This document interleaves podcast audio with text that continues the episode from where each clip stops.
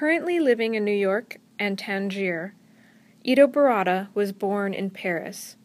In the following clip, PAM's chief curator Tobias Ostrander describes how Barrada's artwork has been influenced by the development and marketing of Tangier as a vacation destination for European travelers.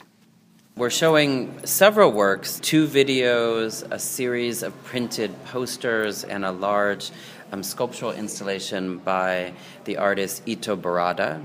And Yto is from Tangier, Morocco, and her work is really focused on that city and the particularities of that city, both its history and its current development.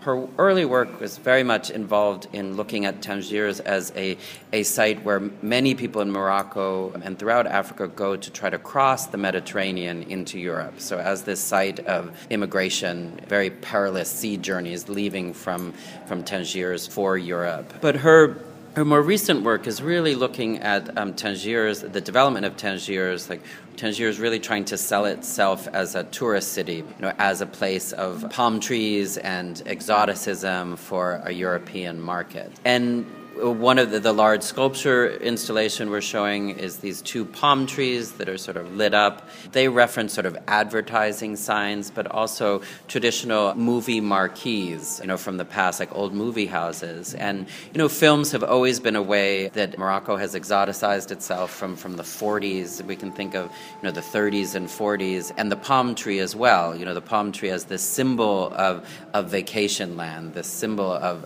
as an exotic locale. So that's a, a reoccurring image within her work. We're showing another a video about a, a specific palm tree in Tangiers and people trying to save the palm tree because it's been sort of intervened in and is dying, and, and people trying to save that palm tree as kind of a resistance to urban development in Tangiers. Another film called Hand Me Downs really talks, she's using found footage of kind of tourist films from the 50s and 60s of Morocco, but layering it with a personal narrative about her family and often a sort of difficult history within her personal history. And then a series of posters that's really sort of a mixture of many of her photographs, writings, different types of designs that she's collected over the years. It's a series of posters very much about the city of Tangiers and its past, present, and future.